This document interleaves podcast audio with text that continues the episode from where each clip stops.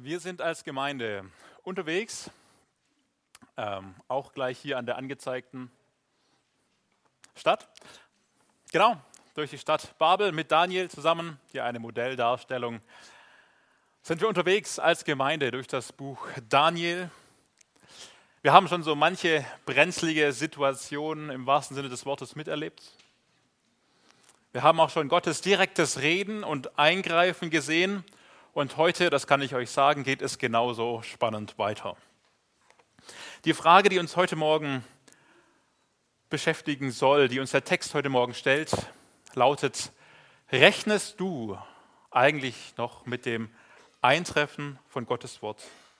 Rechnest du doch damit, dass Gottes Wort wirklich eintrifft? Bist du überzeugt von der Wahrheit des Wortes Gottes und erwartest du auch, dass es sich so erfüllt, wie es da steht?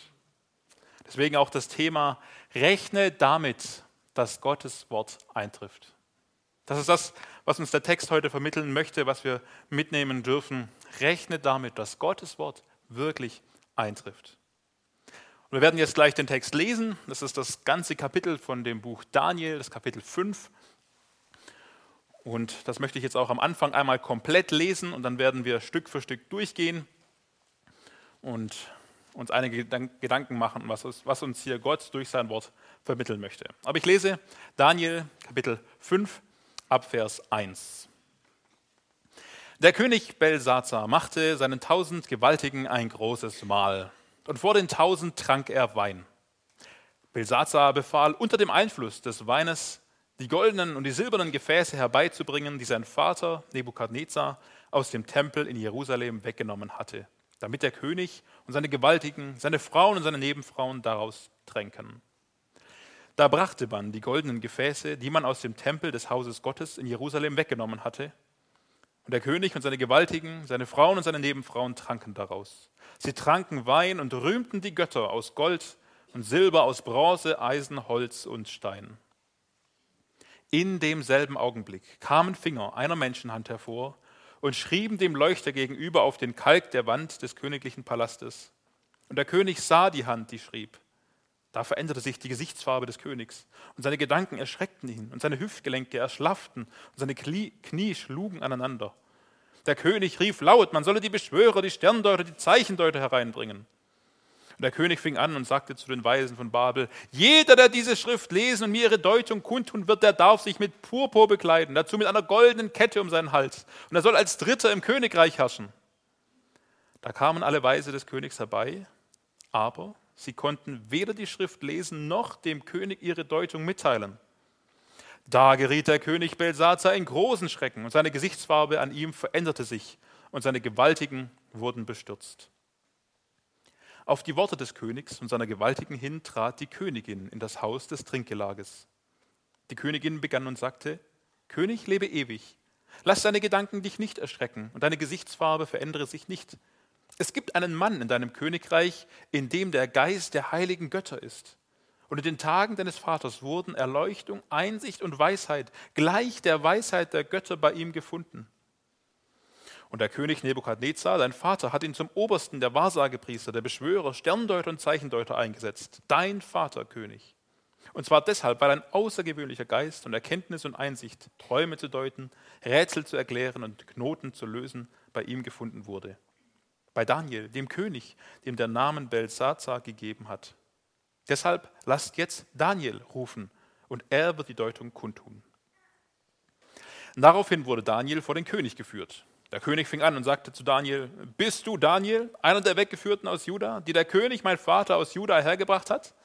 Ich habe von dir gehört, dass der Geist der Götter in dir ist und dass Erleuchtung und Einsicht und außergewöhnliche Weisheit bei dir zu finden sind.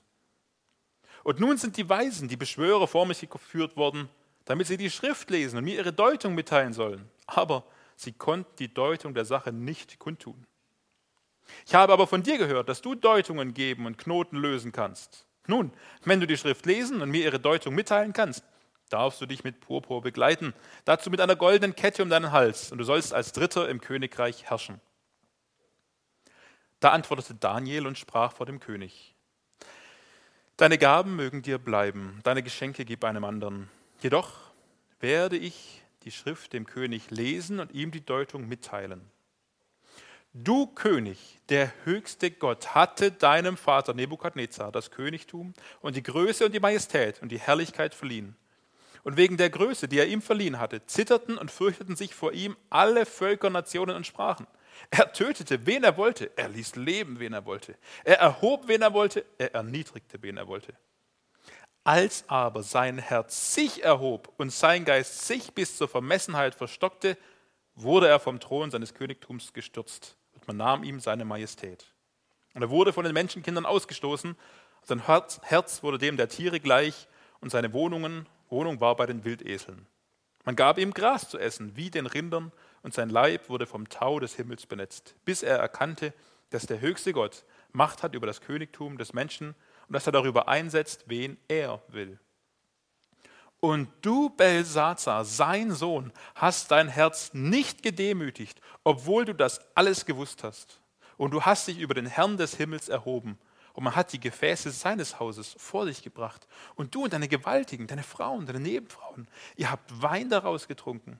Und du hast die Götter aus Silber und Gold, aus Bronze, Eisen, Holz und Stein gerühmt, die nicht sehen und nicht hören und nicht verstehen. Aber den Gott, in dessen Hand dein Odem ist und bei dem alle deine Wege sind, hast du nicht geehrt. Da wurde von ihm diese Hand gesandt und diese Schrift geschrieben. Und dies ist die Schrift, die geschrieben wurde. Mene, Mene, Tekel, Upharsin. Dies ist die Deutung des Wortes. Mene, Gott hat dein Königtum gezählt und macht ihm ein Ende. Tekel, du bist auf der, auf der Waage gewogen und zu leicht befunden worden. Peres, dein Königreich wird zerteilt und den Medern und Persern gegeben. Daraufhin gab Belsazar Befehl und man bekleidete Daniel mit Purpur, dazu mit einer goldenen Kette um seinen Hals und man rief über ihn aus, dass er der drittmächtigste im Königreich sei. In derselben Nacht wurde Belsazar, der chaldäische König, getötet. Soweit das Wort Gottes, von dem wir überzeugt sind, dass alles genauso geschehen ist, wie es uns hier auch aufgeschrieben wurde. Und wir wollen jetzt, wie gesagt, Schritt für Schritt durch diesen Text durchgehen und wir beginnen mit den ersten vier Versen. Uns wird hier ein neuer König vorgestellt, der König Belsazar. Er ist jetzt Herrscher von Babylon. Zwischen Kapitel 4 und 5 liegen wahrscheinlich um die 36 Jahre und zwischenzeitlich ist eine ganze Menge passiert. Ich habe hier eine Grafik gefunden, die versucht, das darzustellen, zu rekonstruieren. Wie war denn das bei diesen Herrschaftswechseln? Da ist nämlich ein Herrscher zwischenzeitlich dem anderen in den Rücken gefallen. Zuerst, da waren wir noch bei Nebukadnezar. Dann hat übernommen der Evil Merodach, ich weiß nicht. Er wurde, das war der Sohn, er wurde kurzerhand von einem Schwiegersohn, dem Neriglissa, ich habe mich da nicht so geübt in dem Namen lesen, äh, abgelöst. Das sieht man hier an den äh, Jahreszahlen. Er wurde wieder abgelöst, ganz kurz von seinem Sohn. Dann wurde der aber wieder abgelöst von Nabonides oder Nabonidus, je nachdem, auch wieder ein Schwiegersohn. Und dann Belsazar. Belsazar allerdings, das wird hier deutlich, hat nicht abgelöst, sondern mitregiert. Also hier fand eine Menge Wechsel statt zwischenzeitlich schon, so vermutet man. Und dann war aber hier jetzt eine Doppelspitze an der Macht. Dieser Nabonides hat wahrscheinlich das ganze Reich von Belsazar mit regiert, aber sein Sohn schon mit hineingenommen in die Herrschaft und ihm einige Gebiete wahrscheinlich schon unterstellt. Unter anderem auch die Stadt Babel oder Babylon, die Metropole. Von daher passt das auch, ihn als König hier zu bezeichnen. Und es erklärt, warum nachher nur die drittmächtigste Position versprochen wird. Platz 1 und 2 waren schon belegt. Eine Frage hat man noch an den Text allerdings. Warum wird von dem Vater immer wieder gesprochen? Es kommt oft der Begriff Vater, dein Vater. Das liegt wahrscheinlich daran, dass es im Aramäischen wie auch im Hebräischen und auch in manch anderer Sprache da vom Wort her keine Unterscheidung gemacht wird zwischen Vater und Großvater. Wird äh, hier dasselbe Wort verwendet. Von daher passt das insoweit auch von dieser Theorie her, sage ich mal. Ja, wir sind im Text, was bei Belsazar angelangt, aber was war denn das jetzt für ein König? Was hat es mit dem auf sich? Naja, man könnte sagen, es war ein ziemlich verantwortungsloser, lächerlicher und hochmütiger König. Warum? Wir lesen hier von einem sehr großen Festmahl, besser gesagt ein Trinkgelage. Das war wohl zu der Zeit nicht unüblich. Archäologen haben auch Festhallen ausgegraben und davon verschiedene gefunden, unter anderem eine, wo man sogar vermutet, dass das hier der Ort des Geschehens sei. Na gut, weiß man nie, aber äh, ungefähr 20 Meter breit, 50 Meter lang, also ein riesen Festsaal. Und der ist jetzt gefüllt mit leicht bekleideten Frauen, mit betrunkenen Männern. Kein sehr glanzvoller Anblick. Ganz vorne an der Ehrentafel sitzt der König und lässt sich vor der versammelten Mannschaft volllaufen. Was für eine abscheuliche Vorstellung. Und er betrinkt sich nicht nur, nein, er trifft auch unter, der, unter dem Einfluss des Alkohols, während er sich den Wein schmecken ließ oder ähm, anders übersetzt, auch unter dem Einfluss des Weins wortwörtlich, ähm, trifft er Entscheidungen. Trifft die Entscheidung und wenn er nachher noch Zeit gehabt hätte, würde er die wahrscheinlich bitterlich bereuen. Aber warum verantwortungslos? Warum so hochmütig? Warum dieses Urteil über ihn? Naja, die Region und auch die ganzen Vorstädte von der Stadt befanden sich im Krieg. Manche waren angegriffen, manche, Großteile wahrscheinlich schon verloren. Und auch um die Stadt herum war schon ein ungewöhnliches, aufregendes Verhalten. Man könnte jetzt sagen, naja, vielleicht wollte der König einfach seine Sorgen im Alkohol ertränken und wenigstens die letzte Stunde genießen. Aber das war wahrscheinlich nicht so. Vielmehr war er davon überzeugt, dass die Stadt einfach uneinnehmbar ist. Das war sie auch die letzten tausend Jahre. Von daher war sein Gefühl nicht ganz falsch. Ähm, die letzten tausend Jahre war die Stadt uneinnehmbar gewesen und deswegen ging er auch mal davon aus, dass es wohl weiter so sein wird. Man hatte einige Vorräte eingelagert, und man vermutete, dass man der Belagerung deswegen einige Zeit standhalten könnte, so ungefähr 20 Jahre. Ja, außerdem hat man Mauern gebaut. Erst eine, dann noch eine, dann vielleicht noch eine, zwischendrin noch einen Wassergraben gezogen. Die Mauer war viele Meter hoch, einige Türme standen dicht an dicht. Und das Besondere, so weiß man, so eigentlich durch viele Rekonstruktionen auch. Die äußere Mauer, die war wohl so zwischen 27 und 30 Meter breit, also wirklich super gewaltig breit. Und das Besondere war, man konnte darauf fahren mit Streitwagen. Und so vermutet man, es waren nicht nur vier gespännliche Wagen, die darauf fahren und rangieren konnten, es waren sogar wahrscheinlich vier nebeneinander, die man direkt da losschicken konnte. Man konnte also im Schutz der Mauer ganz schnell, wenn es irgendwo brenzlig wurde, seine Truppen hinverlegen. Und äh, man hätte also ganz getrost an jeder Klingel oder an jeder Eingangstüre so ein Schild anbringen können, Überfall zwecklos.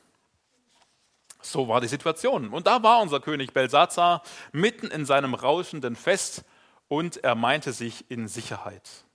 Aber das ist falsch. Er wiegt sich in falsche Sicherheit. Und das wissen wir nicht nur, weil wir die Geschichte schon zu Ende gelesen haben. Nein, auch Daniel hatte dem Herrschaftshaus schon, zum Beispiel in Daniel 2,39, verkündet, dass das Reich untergehen wird, dass es nicht ewig Bestand hat. Es wird abgelöst werden. Und in Kapitel 8, das zeitlich schon früher stattfand, wurde sogar ganz klar gesagt, dass es die Meder und Perser sein werden. Aber Belsazar rechnete nicht damit, dass das Wort Gottes eintrifft. Nein, er feiert feuchtfröhlich sein Fest. Er wiegt sich in falscher Sicherheit und in dieser falschen Sicherheit handelt er nicht nur total überheblich, sondern auch gottlos. Er handelt nicht nur so, als wäre Gott nicht da. Nein, er handelt ganz bewusst gegen Gott. Er sagt sich los von diesem Gott. Er will diesen Gott loshaben. Er macht sich über ihn lustig. Er holt die goldenen heiligen Gefäße und er rühmt damit die Götzen die Götter, die ja den Gott Israels schließlich geschlagen hätten. Interessant, äh, in der Vorbereitung habe ich auch gefunden, dass Robert Schumann übrigens ein Lied geschrieben hat auf Grundlage von Heinrich Heine. Wie auch immer, die Namen müssen euch nichts sagen. Auf jeden Fall äh, gibt es da eine kleine Textpassage, die hat mir gut gefallen. So stellt er sich das vor, äh, wenn es da heißt, und der König ergriff mit frevler Hand einen heiligen Becher, gefüllt bis am Rand, und er leert ihn hastig bis auf den Grund und ruft laut mit schäumendem Mund, Jehova, dir kündig auf ewig Hohn, Ich bin der König von Babylon. Ja, so stellt er sich dieses vor hier, dieser Liederschreiber. Ah, dieser große Belsazar, der einfach von sich überzeugt war. Ja, und wir fragen uns, wie kann man auf Grundlage von falscher Sicherheit eigentlich nur so gottlos handeln? Aber ist das nicht mittlerweile der Normalfall in unserer heutigen Welt? Wenn der eine ruft, können wir das schaffen? Und der andere antwortet, yes, we can. Angst, Bedenken, Sorgen vor der Zukunft, ja, das hat man schon. So ähnlich wie die Gallier, dass der Himmel einem auf den Kopf fällt, beziehungsweise dass das Klima uns einen Strich durch die Rechnung macht. Aber das ist dann auch alles. Angst, Sorgen, Nöte im Blick auf das böse Herz des Menschen, das unsere eigentliche Not ist, die hat, glaube ich, niemand mehr. Und dass man sich deswegen in die Arme Gottes treiben lässt, auch das ist nur das Gegenteil der Fall. Die Märchengeschichten der Bibel, die haben wir bald erklärt. Die Wogen der Reformation haben wir im Reformationsjahr dann bald auch erfolgreich geglättet. Und wenn man die Kirchen dann eh nicht mehr braucht, dann kann man sie ja vielleicht als Moscheen verwenden, als Kulturzentrum oder äh, vielleicht die ein oder andere ähm, homosexuelle Parade darin veranstalten. Die heutige Zeit mit damals zu vergleichen, fällt uns leicht. Und wir erwarten auch irgendwann die Schrift an der Wand. Und wir können damit rechnen, dass sie auch kommt, dass Gott ein Ende setzen wird. Da können wir darauf, damit rechnen, dass Gottes Wort eintrifft. Aber bevor wir uns viele Gedanken über viele andere machen, Willi hat es schon angedeutet, was ist denn mit unserem Herzen? Wo stehen wir in der Gefahr, auf falsche Sicherheiten zu vertrauen und damit hochmütig und gottlos zu werden? Das gedeckte Bankkonto, den Beamtenstatus, die Versicherung oder das abgezahlte Haus. Ja, wer hat das nicht gerne? Aber wir lesen in 1 Timotheus 6, 17 mit ähnlichen Wortformulierungen den Reichen in dem gegenwärtigen Zeitlauf gebiete, nicht hochmütig zu sein, noch auf die Ungewissheit des Reichtums Hoffnung zu setzen, sondern auf Gott, der uns alles reichlich darreicht zum Genuss, Gutes zu tun und reich zu sein in guten Werken, freigebig zu sein, mitteilsam, bereit, anderen mitzuteilen, indem sie sich selbst eine gute Grundlage auf die Zukunft sammeln, um das wirkliche Leben zu ergreifen eine gute Grundlage für die Zukunft zu sammeln und das eigentliche Leben zu erreichen. Das sage also jetzt nicht ich, sondern hier warnt uns Gott durch Paulus. Wir stehen genau in der gleichen Situation wie Belsazar. Reichtum vermittelt uns genau dieses Gefühl, alles in Sicherheit. Aber es ist eine falsche Sicherheit. Und dann werden wir hochmütig. Ja, so viel Vertrauen brauchen wir dann ja gar nicht mehr auf Gott. Wir haben ja noch andere Sicherheiten. Wir setzen auf den Reichtum unser Vertrauen und sagen uns damit Stück für Stück auch los von Gott. Gott los. Und ich glaube, da muss niemand jetzt an jemand anderes denken, der mehr Geld hat. Wir gehören weltweit alle zu den Reichen, von daher dürfen wir uns alle angesprochen fühlen. Falsche Sicherheiten, die uns von Gott weglocken. Entscheidungen zu treffen, die nur noch auf der Vernunft, auf unserer Vernunft basieren und gar nicht mehr nach Gott fragen. Da warnt uns Sprüche 3. Und auch in diese Situation hinein möchte ich uns ermutigen. Rechne damit, dass Gottes Wort eintrifft. Dass Gottes Wort eintreffen wird. Es wird es nämlich. Und Gott hat uns ganz klare Anweisungen gegeben, auch mit unserem Geld, mit unserem Besitz umzugehen, wie wir es hier gelesen haben. Ich habe die Tage im Blick gerade auf das Geld äh, auch in einem Buch gelesen. Wenn du zu viel hast, dann gib es Gott. Und wenn du zu wenig hast, dann geh zu Gott. Hat mir gut gefallen. Wenn du zu viel hast, dann gib es Gott. Wenn du zu wenig hast, dann geh zu Gott. Übrigens deckungsgleich mit 2. Korinther 8, Verse 13 bis 15, nur als Anmerkung. Ganz einfach, ja. Gottes, wird, Gottes Wort trifft ein, er verwaltet unser Geld besser als wir. Wir dürfen es ihm überlassen und dürfen auch auf sein Versorgen hoffen. Lasst uns also wirklich darauf achten, nicht auf falsche Sicherheiten zu bauen, nicht hochmütig zu werden, nicht gottlos zu werden, nur wegen unseren anvertrauten Gütern, wegen unserem anvertrauten Besitz. Das Verhalten Belsazars liegt uns, glaube ich, näher, als wir denken. Und wo wir vielleicht schon so handeln, da können wir beten und Gott bitten, Herr, sende deinen Finger, lege deinen Finger darauf, gib uns einen klaren Fingerzeig, wie bei Belsazar. Und er bekam ihn. Das haben wir dann gelesen in den Versen 5 bis 9. Gott hat also lange zugeschaut, aber jetzt dieser Tropfen Alkohol, der hat das Fass zum Überlaufen gebracht oder der hat dem Fass den Boden ausgeschlagen. Die heiligen Gefäße, die wurden mitgenommen. Ganz am Anfang von Daniel, dem Buch Daniel Kapitel 1 haben wir das gelesen. Okay, aber damit heidnischen Götzendienst zu feiern, das war zu viel. Der Festsaal wird zum Gerichtssaal und es war wohl tatsächlich eine Hand zu sehen, die geschrieben hat. Gott kann schreiben. Er hat übrigens auch die Gesetzestafeln geschrieben in 2. Mose 31 mit seinem Finger. Und der vorher so selbstsichere und überhebliche König Belsazar, der wird plötzlich beschrieben wie eine Witzfigur im Comic. Ganz blass, klappernde Knie, man könnte vielleicht noch klappernde Zähne ergänzen. Er setzt alle Hebel in Bewegung. Alles, was in seiner Macht steht, tut er. Er ruft alle Leute. Er verspricht alles, was er versprechen kann, um aus dieser Situation wieder rauszukommen. Das ist gewaltig. Aber hm, alle Macht, aller Reichtum, aller Prunk helfen hier nicht weiter.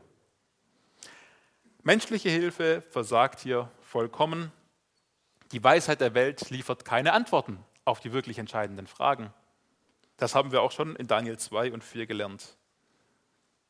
Belsazar wird blasser und blässer. Und was mich an diesem Abschnitt echt bewegt hat, wenn man so darüber nachdenkt und das so vor sich hat, Gott spricht zu ihm. Gott spricht zu ihm. Ist das nicht gewaltig? Dieser mächtigste Mann, einer der mächtigsten Männer, zu ihm redet Gott. Beten wir eigentlich noch darum? Es hat mir gut gefallen, Willi hat es schon angedeutet. Beten wir eigentlich noch darum, dass sich Gott auch solchen Männern offenbart, dass er ihnen begegnet, dass er zu ihnen spricht? Erwarten wir noch, rechnen wir noch damit, dass Gottes Wort eintrifft, wenn es uns auch verspricht, dass Gott die Herzen auch der Obrigkeit, der Könige lenken kann wie Wasserbäche?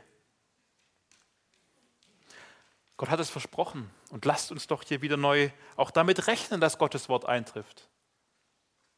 Lasst uns wieder neu, vertrauensvoll für unsere Obrigkeit beten, wie wir es schon getan haben, aber noch viel mehr auch für Männer und Frauen, die Verantwortung tragen, für unsere Stadt, für unser Land, für Europa und für die Welt. Lasst uns beten darum, dass ihnen Gott begegnet, dass sie ihn erkennen, dass er sich ihnen offenbart und sie Raum zur Buße haben, dass sie die Möglichkeit haben, umzukehren. Oder auch, dass Gott sie abhält, Dinge zu tun, die gegen seinen Plan sind. Gott hat versprochen, aktiv zu werden, wenn wir ihn darum bitten. Und das hat mich so gefreut. Wir hatten vorletzten Samstag Gebetsvormittag hier in der Gemeinde, haben gebetet für verfolgte Geschwister, für verfolgte Christen. Das haben auch viele andere getan. Letztes, letztes Wochenende war auch so ein weltweiter Gebetstag für verfolgte Christen. Und wir haben auch an das Land Jemen gedacht, weil die Situation die Not dort auch ganz schlimm ist und darunter natürlich auch unsere Geschwister leiden. Und an demselben Tag, als wir gebetet hatten, schreibt mir noch eine Schwester aus der Gemeinde hier ähm, einen Link zu einem Nachrichtenbeitrag. Und da stand drin, dass im Jemen zwei Flughäfen geöffnet wurden, damit wieder humanitäre Hilfe ins Land kommen kann. Das hat uns gefreut, dass Gott handelt, dass Gott eingreift, auch heute noch in das Weltgeschehen. Gott kann es. Rechne damit, rechne damit, dass Gottes Wort eintrifft. In den folgenden Abschnitten tritt nun eine Frau auf. 10 bis 16 ist der Abschnitt, da tritt eine Frau auf und sie wird uns als Königin vorgestellt. Wobei man sich dann erstmal die Frage stellt, wer ist denn jetzt das eigentlich genau? Immerhin haben wir von vielen Frauen und Nebenfrauen schon gelesen.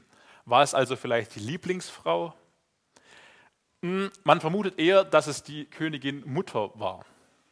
Ähm, das würde auch erklären, warum sie in letzter Zeit noch gar nicht anwesend war bei dem Fest und jetzt hier recht selbstsicher hereintritt und ihrem Sohn auch was sagen kann. Sie kennt die Vergangenheit, sie kennt auch Daniel und sie gibt hier einen Rat. Einen Rat der älteren Generation, der hier wieder sehr hilfreich ist. Warum war Daniel eigentlich nicht dabei? Ihr merkt, der Text, der gibt uns immer wieder Fragen auf. Warum war Daniel eigentlich bisher nicht dabei? Naja, vielleicht ist er aus Altersgründen zwischenzeitlich ausgeschieden. Wenn er nämlich mit 15, 16 Jahren nach Babel geführt wurde, musste er zwischenzeitlich so, um die 80 Jahre alt sein. Vielleicht waren aber in dem ganzen Rahmen der Herrschaftswechsel auch einfach kein Bedarf mehr für ihn gewesen. Ja, also warum der senile Großvater Nebukadnezar den da noch eingesetzt hat, naja, man hat es kurzerhand rückgängig gemacht. Vielleicht war sein Dienst gar nicht mehr gefragt. Aber nun, nun ist Belsazar wirklich so weit unten, dass er sich auch auf diesen Rat einlässt, auf so einen Weggeführten, so einen Juden. Und ganz unten, da fragt man auf einmal wieder nach Gott. Schade eigentlich, dass man es nicht in guten Zeiten auch schon tut. Und interessant ist hier auch, dass er ihn mit seinem hebräischen Namen anspricht. Daniel, bist du Daniel? Ja, interessant. Und er bekennt ihm seine eigene Hilflosigkeit und er muss auch den guten Ruf Daniels anerkennen und ihn jetzt um Hilfe bitten. Was für eine Demütigung. Und er verspricht ihm Purpur und Gold. Das ist nicht nur materieller Reichtum, das sind auch königliche Zeichen gewesen. Wie gesagt, drittmächtigster Mann, alles, was er bieten konnte, würde er hergeben, um aus dieser Misere wieder rauszukommen. Doch, wie reagiert jetzt Daniel? Das haben wir gelesen in den Versen 17 bis 23. Daniel redet erstmal sehr respektvoll. Er weiß, dass auch diese Obrigkeit von Gott eingesetzt ist. Aber er scheint keine Sympathie für diesen Herrscher zu haben. Vielleicht erinnert ihr euch, als er Nebukadnezar gegenüberstand und den Traum deuten musste, hat er noch gesagt, oh, dieser Traum, der gelte deinen Hassern, er gelte lieber deinen Feinden. Davon lesen wir hier nichts. Hier ist kein Mitleid mehr da. Daniel redet respektvoll, ja, aber auch trotzdem ganz klar. Er lehnt die Geschenke ab, er lässt sich nicht bestechen oder beeinflussen. Er macht klar, wenn ich es reden werde, dann werde ich nicht reden, um dir zu schmeicheln, sondern einfach nur zu sagen, was zu sagen ist. Und eigentlich hat er ja die Aufgabe, diese Schrift zu erklären, diese Schrift an der Wand. Aber das macht er zunächst nicht. Zunächst erinnert er ihn an seine Geschichte und er stellt ganz viele Parallelen her zu dem Geschehnis von Daniel 4. Und ich habe das mal hier versucht in einer Tabelle aufzuzeigen. Ihr dürft sie mal mit mir durchdenken. Wir haben zunächst beides mal einen babylonischen König, Nebukadnezar und Belsazar. Beides Mal haben wir ein plötzliches, unübersehbares, aber irgendwie unverständliches Reden Gottes. Ein Traum, eine Schrift, eine Wandschrift. Vergebliche Deutungsversuche, Zeichen, Traumdeuter sind beides Mal da. Funktioniert nicht. Verständlichmachung des Reden Gottes. Gott offenbart es Daniel. Ich habe es noch auch nochmal aufgeschrieben. Daniel hatte Mitleid. Daniel hat kein Mitleid mehr. Was ist die Anklage? Die Anklage ist Stolz und Hochmut statt Demut vor dem souveränen Gott. Wieder beides mal die gleiche Anklage, mehr oder weniger. Was ist, das, was ist die Reaktion? Erstmal keine, später dann schon. Daniel wird eingesetzt, auch als Oberster der Spirituellen. Eigentlich keine wirkliche Reaktion. Okay, Daniel bekommt die Belohnung, das haben wir schon gelesen. Was ist das eigentliche Gerichtshandeln? Der Tierwahn, also eine Demütigung, Erniedrigung, Eroberung und Teilung des Königreiches. Hier eine deutliche, massive Zunahme. Und ganz spannend finde ich, Umkehrmöglichkeit. Ja, bei Demütigung nicht vorgesehen. Wir lesen nichts mehr davon, dass hier noch eine Umkehr möglich ist. Warum? Warum? Schauen wir in unseren Bibeltext und achten wir auf die Verse 22 und 23. Da heißt es nämlich, Du aber, Belsazar, sein Sohn, hast dein Herz nicht gedemütigt, obwohl du das alles wusstest, sondern du hast dich über den Herr des Himmels erhoben und hat die Gefäße seines Hauses vor dich gebracht und du und deine Gewaltigen, deine Frauen und Nebenfrauen, ihr habt Wein daraus getrunken und du hast die Götter aus Gold und Silber, aus Erz, Eisen, Holz und Stein gepriesen, die weder sehen noch hören noch verstehen. Den Gott aber, in dessen Hand dein Odem und alle deine Wege sind, hast du nicht geehrt. Belsazar, du hast es gewusst. Es gibt einen Gott im Himmel. Und dieser Gott herrscht und er regiert. Er gibt und er nimmt. Alles steht in seiner Hand, auch deine Zeit. Belsazar hat es gewusst. Ich habe mich so gefragt, wurde ihm vielleicht auch mal das Kinderlied vorgesungen? Er hält die ganze Welt in seiner Hand. Er hält die ganze Welt in seiner Hand. er hält auch dich und mich in seiner Hand. Ah, so kindisch. Das ist ja was für die Kinderstunde. Nein, es ist genau hier die Anklage. Ob du es glaubst oder nicht, so ist es. Und weil du nicht entsprechend gehandelt hast, deswegen hier dieser, dieses bittere Urteil. Weil Gott Leben und Kraft und Macht und alles gibt, alles kommt von ihm, hat er auch einen Anspruch auf uns. Einen Anspruch auf uns Menschen. Gott hat einen Anspruch auf den mächtigsten Menschen der Welt, auf den niedrigsten Menschen der Welt. Ganz gleich, jeder Mensch, gewaltig oder nicht, vor diesem gewaltigen und souveränen Gott müssen wir uns demütigen. Das hat Belsazar gewusst, aber er hat nicht danach gehandelt. Du hast es alles gewusst, aber nicht danach gehandelt. Und ich habe mich gefragt, was ist mit mir? Was ist mit dir, der du heute Morgen hier im Gottesdienst sitzt oder die Predigt gerade hörst? Muss man das auch über dich sagen? Du hast alles gewusst, aber nicht danach gehandelt. Du hast dein Herz nicht gedemütigt. Du hast gewusst, dass es einen Gott gibt, der dir das Leben gibt, der erhält, der einen Anspruch auf dein Leben hat. Aber du hast dich nicht gedemütigt. Du hast das nie eingesehen. Du lebst für dich, für meiner, mir, mich, dieser Trinität, der huldigt man, aber nicht dem dreieinigen Gott, dem Vater, dem Sohn und dem Heiligen Geist. Du lebst für dich. Deine Arbeit und deine Sorgen gehören deinem Reich. Du kümmerst dich überhaupt nicht um das Reich Gottes. Wenn es so ist, dann muss Gott irgendwann das sagen, was er zu dem reichen Kornbauern gesagt hat, Lukas 12. Du Narr, in dieser Nacht wird man deine Seele von dir fordern. Und wem wird gehören, was du bereitet hast? So geht es dem, der für sich selbst Schätze sammelt und nicht reich ist für Gott. Gott wird deine Seele von dir fordern. Gott wird am Ende des Lebens Rechenschaft von dir haben wollen. Was hast du gemacht mit dem, was ich dir anvertraut habe? Mit deiner Kraft, mit deinem Geld, mit deinen Träumen und mit deinen Sorgen? Ging es da um dein Reich oder um mein Reich? Und deshalb möchte ich heute Morgen jeden ansprechen, der sich noch nie grundsätzlich vor Gott gedemütigt hat, der Gott noch nie diese Schuld bekannt hat, dass er diesen Anspruch Gottes völlig ignoriert hat. Komm nach dem Gottesdienst nach vorne. Flehe und rede zu diesem lebendigen Gott. Zu ihm wollen wir gemeinsam kommen und uns demütigen. Er hat einen Anspruch auf jeden von uns, auf das Leben von jedem von uns. Aber ich möchte auch dich und vielmehr mich ansprechen, die ich doch, der ich doch eigentlich schon grundsätzlich Jesus nachfolge. Aber wo ich, muss ich mir sagen lassen, du hast es gewusst, aber nicht danach gehandelt. Du hast Gottes Wort gekannt, aber hast nicht wirklich geglaubt, dass es wirklich so eintreffen wird. Du hast nicht so gelebt, als ob du wirklich mit diesem Eintreffen des Wortes Gottes gerechnet hast.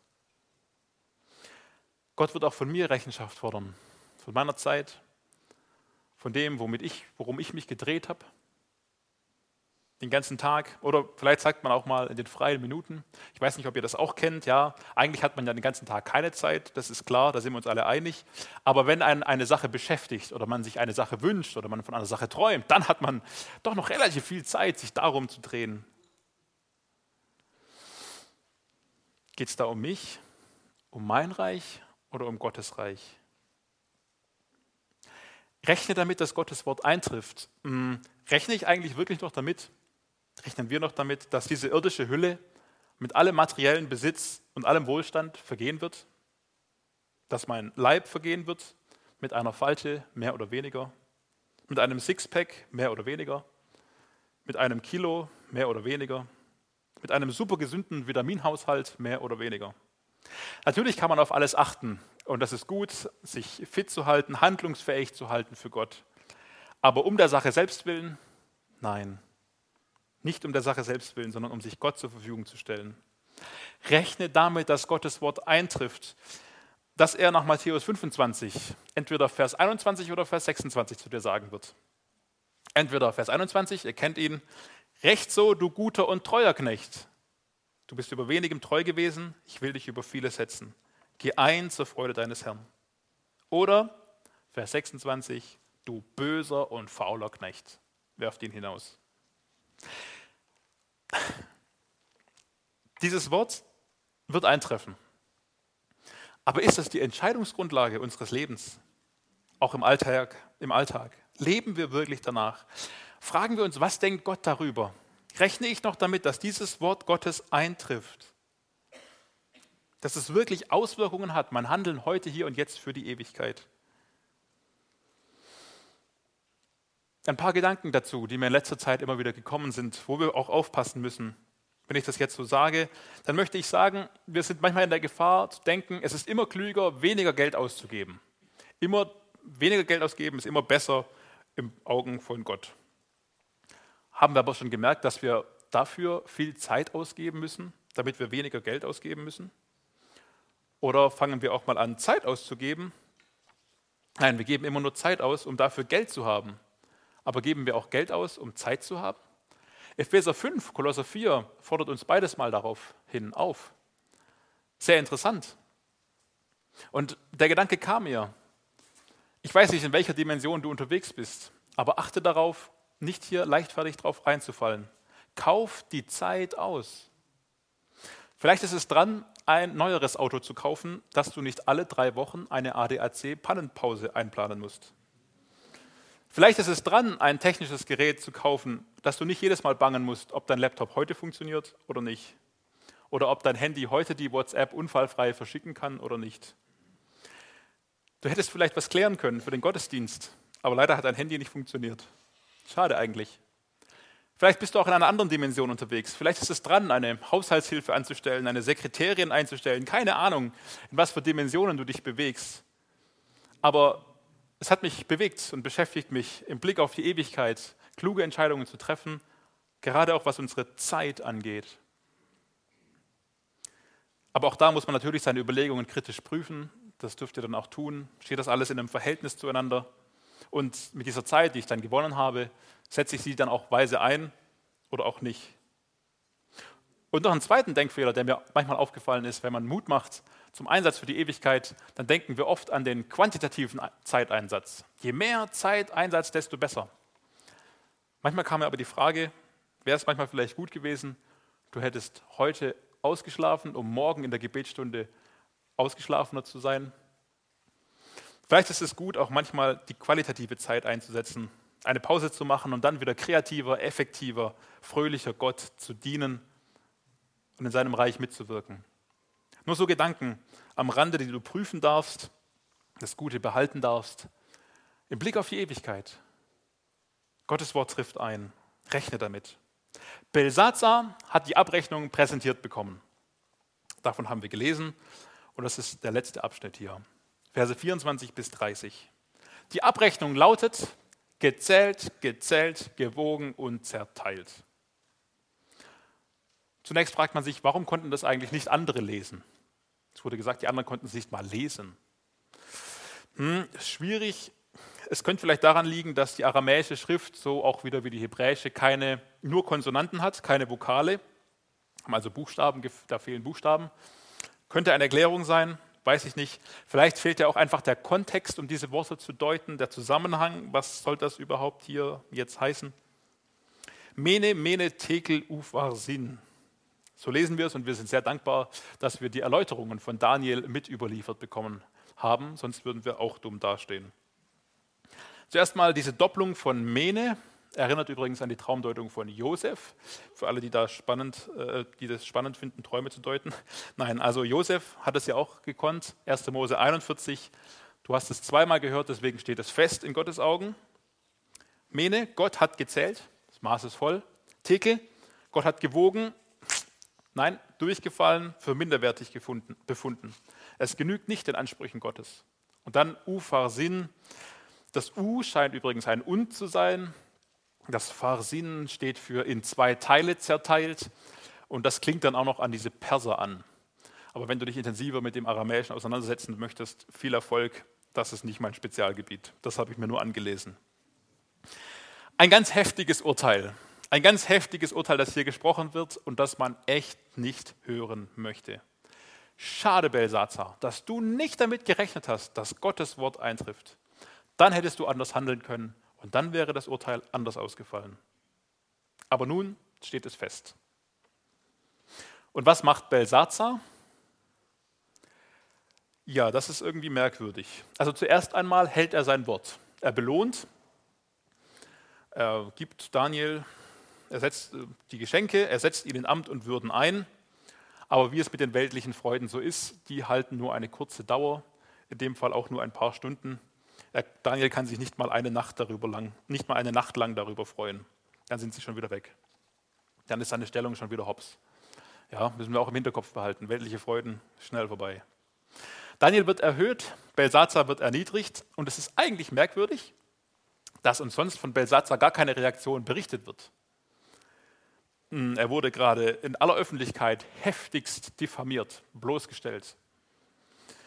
Das hätte auch einen Kopf kosten können. Aber in dem Fall nicht.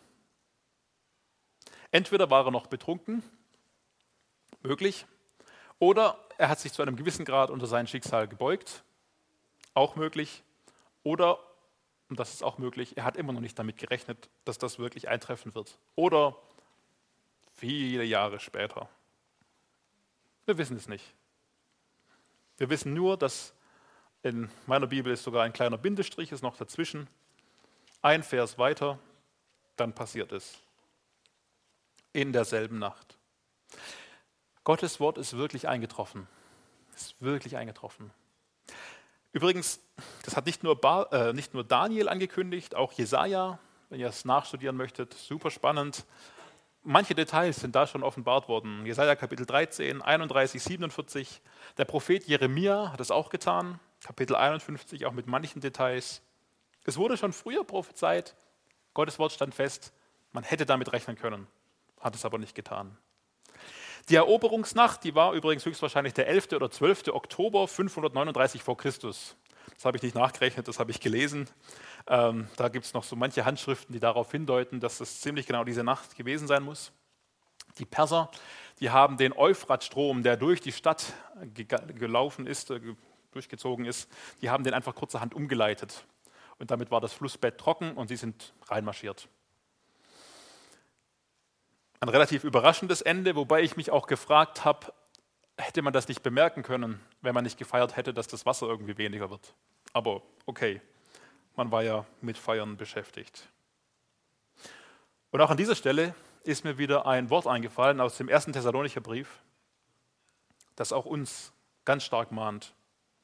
In 1. Thessalonicher 5, von den Zeiten und Zeitpunkten aber braucht man euch Brüder nicht zu schreiben, denn ihr wisst ja genau, dass der Tag des Herrn so kommen wird wie ein Dieb in der Nacht. Wenn sie nämlich sagen Friede und Sicherheit, dann wird sie das Verderben plötzlich überfallen, wie die Wehen eine schwangere Frau, und sie werden nicht entfliehen. Genau das ist hier passiert. Falsche Sicherheit, Frieden und Sicherheit, Überheblichkeit, das ist quasi wieder der Schluss. Der, der Kreis schließt sich wie zum Anfang hin. Aber ich möchte uns noch einen Gedanken mitgeben an dieser Stelle der beschäftigt mich in letzter Zeit sehr. Es heißt hier, plötzlich wie eine schwangere Frau die Wehen überfällt. Jetzt kann man fragen, ja, wie plötzlich überfällt denn eine schwangere Frau die Wehen? Also, ich habe es ja schon miterlebt, es war dann doch irgendwie plötzlich. Aber zu einem gewissen Grad haben wir uns doch neun, knappe neun Monate darauf vorbereitet. Und die Zeit sollte man nutzen. Zu dumm, wenn man das nicht tut. Und Gott sagt uns, wenn die Zeichen einfach so danach aussehen, wenn es sein wird wie in den Tagen Noahs, wenn, wenn ihr, auch habe ich heute Morgen wieder gelesen, Markus ähm, 13, wenn ihr von diesem Kriegsgeschrei hört, von immer größeren Hungersnöten und von immer mehr Katastrophen, dann, dann passt auf. Dann rechnet damit, dass Gottes Wort eintrifft, dass das Ende kommen wird, der Tag des Herrn. Das Gericht kommt. Und gerade auch Markus 13 zum Beispiel macht diese Verknüpfung ganz deutlich. Wenn das Ende kommt, wird es erstmal den Christen an den Kragen gehen. Den wollte man schon lange eins reinwirken. Ich will kein Prophet sein. Ich will auch keine Angst machen. Aber ich möchte uns neu anstiften, darüber nachzudenken. Ich habe am letzten Gebetsvormittag eine Frage gestellt. Und darüber haben wir nachgedacht und ich möchte sie heute Morgen auch stellen. Angenommen, wir wüssten, dass in fünf Jahren Christenverfolgung wäre hier in unserem Land. Sie würden, wir würden als Christen benachteiligt werden. Sie würden uns die Bibeln wegnehmen. Sie würden die Pastoren einsperren und die Gemeindehäuser schließen oder für was anderes verwenden. Angenommen, in fünf Jahren wäre es soweit und wir wüssten das heute, hier und jetzt. Was würden wir ändern? Was würden wir tun in diesen fünf Jahren, die uns bleiben? Was wäre uns bis dahin noch wichtig? Als wir beim Gebetsvormittag zusammen waren, da konnten wir dann auch ein bisschen drüber nachdenken und drüber reden, über diesen Gedanken. Und wir kamen darauf, wir würden wahrscheinlich wieder viele Bibelverse und ganze Bibeltexte auswendig lernen, weil wenn die Bibel weg ist, dann wollen wir sie ja noch haben, wir wollen sie ja in unserem Herzen haben, aber auch Lieder. Wir hatten uns überlegt, Mensch, wir müssten lokale Netzwerke viel mehr stärken, dass wir dann, wenn wir keine Gemeinde mehr hätten, immer noch wüssten, wo wir uns treffen könnten und wo andere Geschwister sind. Wir würden noch so viel wie möglich Mitarbeiter aussenden, weil jetzt könnten wir es noch, in alle Welt jetzt noch rausschicken. Jetzt geht es noch. Aber auch in Deutschland würden wir evangelisieren, Gemeinden gründen. Wir würden beten für die Obrigkeit. Wir würden die richtige Sicht auf das Leiden vielleicht jetzt schon einüben wollen. Wir würden enge Zweierschaften pflegen, dass wir dann zusammenstehen können und auch durchstehen können. Wir würden ganz klare Prioritäten setzen in den nächsten fünf Jahren und sie auch unseren Kindern so gut es geht einprägen und vorbereiten. Vieles Unwichtige würde endlich wieder unwichtig sein. Vieles Wichtige würde uns wieder ganz wichtig sein. Vielleicht gibt es auch noch andere Dinge zu ergänzen. Denkt den Gedanken weiter. Aber ich möchte jetzt noch eine andere Frage stellen. Angenommen, in fünf Jahren, wir hätten uns darauf vorbereitet, aber in fünf Jahren wäre doch keine Verfolgung. Was hätten wir verloren? Ich glaube, wir hätten nichts verloren. Jemand meinte doch, doch, die Trägheit. Ja, okay. Eigentlich nichts. Dann hätten wir, könnten wir uns nochmal fünf Jahre Zeit nehmen und uns noch besser darauf vorzubereiten und mit noch klaren, klareren Prioritäten zu leben. Aber was, wenn in fünf Jahren wirklich Verfolgung kommen würde und wir hätten die Zeit nicht genutzt, die bis uns bis dahin geblieben wäre? Sehr inspirierend ist für mich Pastor Edward aus Syrien. Er ist ein bisschen bekannt geworden, auch durch Open Doors. Ich glaube, er war sogar mal hier. Er, er, wirkt bis heute noch in Damaskus, in Syrien. Er lebt dort noch. Er arbeitet, er dient in der Gemeinde mit. Er hilft vielen leidenden Menschen auch in diesem Kriegsleiden und diesen Kriegswirren. Und er bezeugt immer wieder, Gott hat uns darauf vorbereitet. Wow!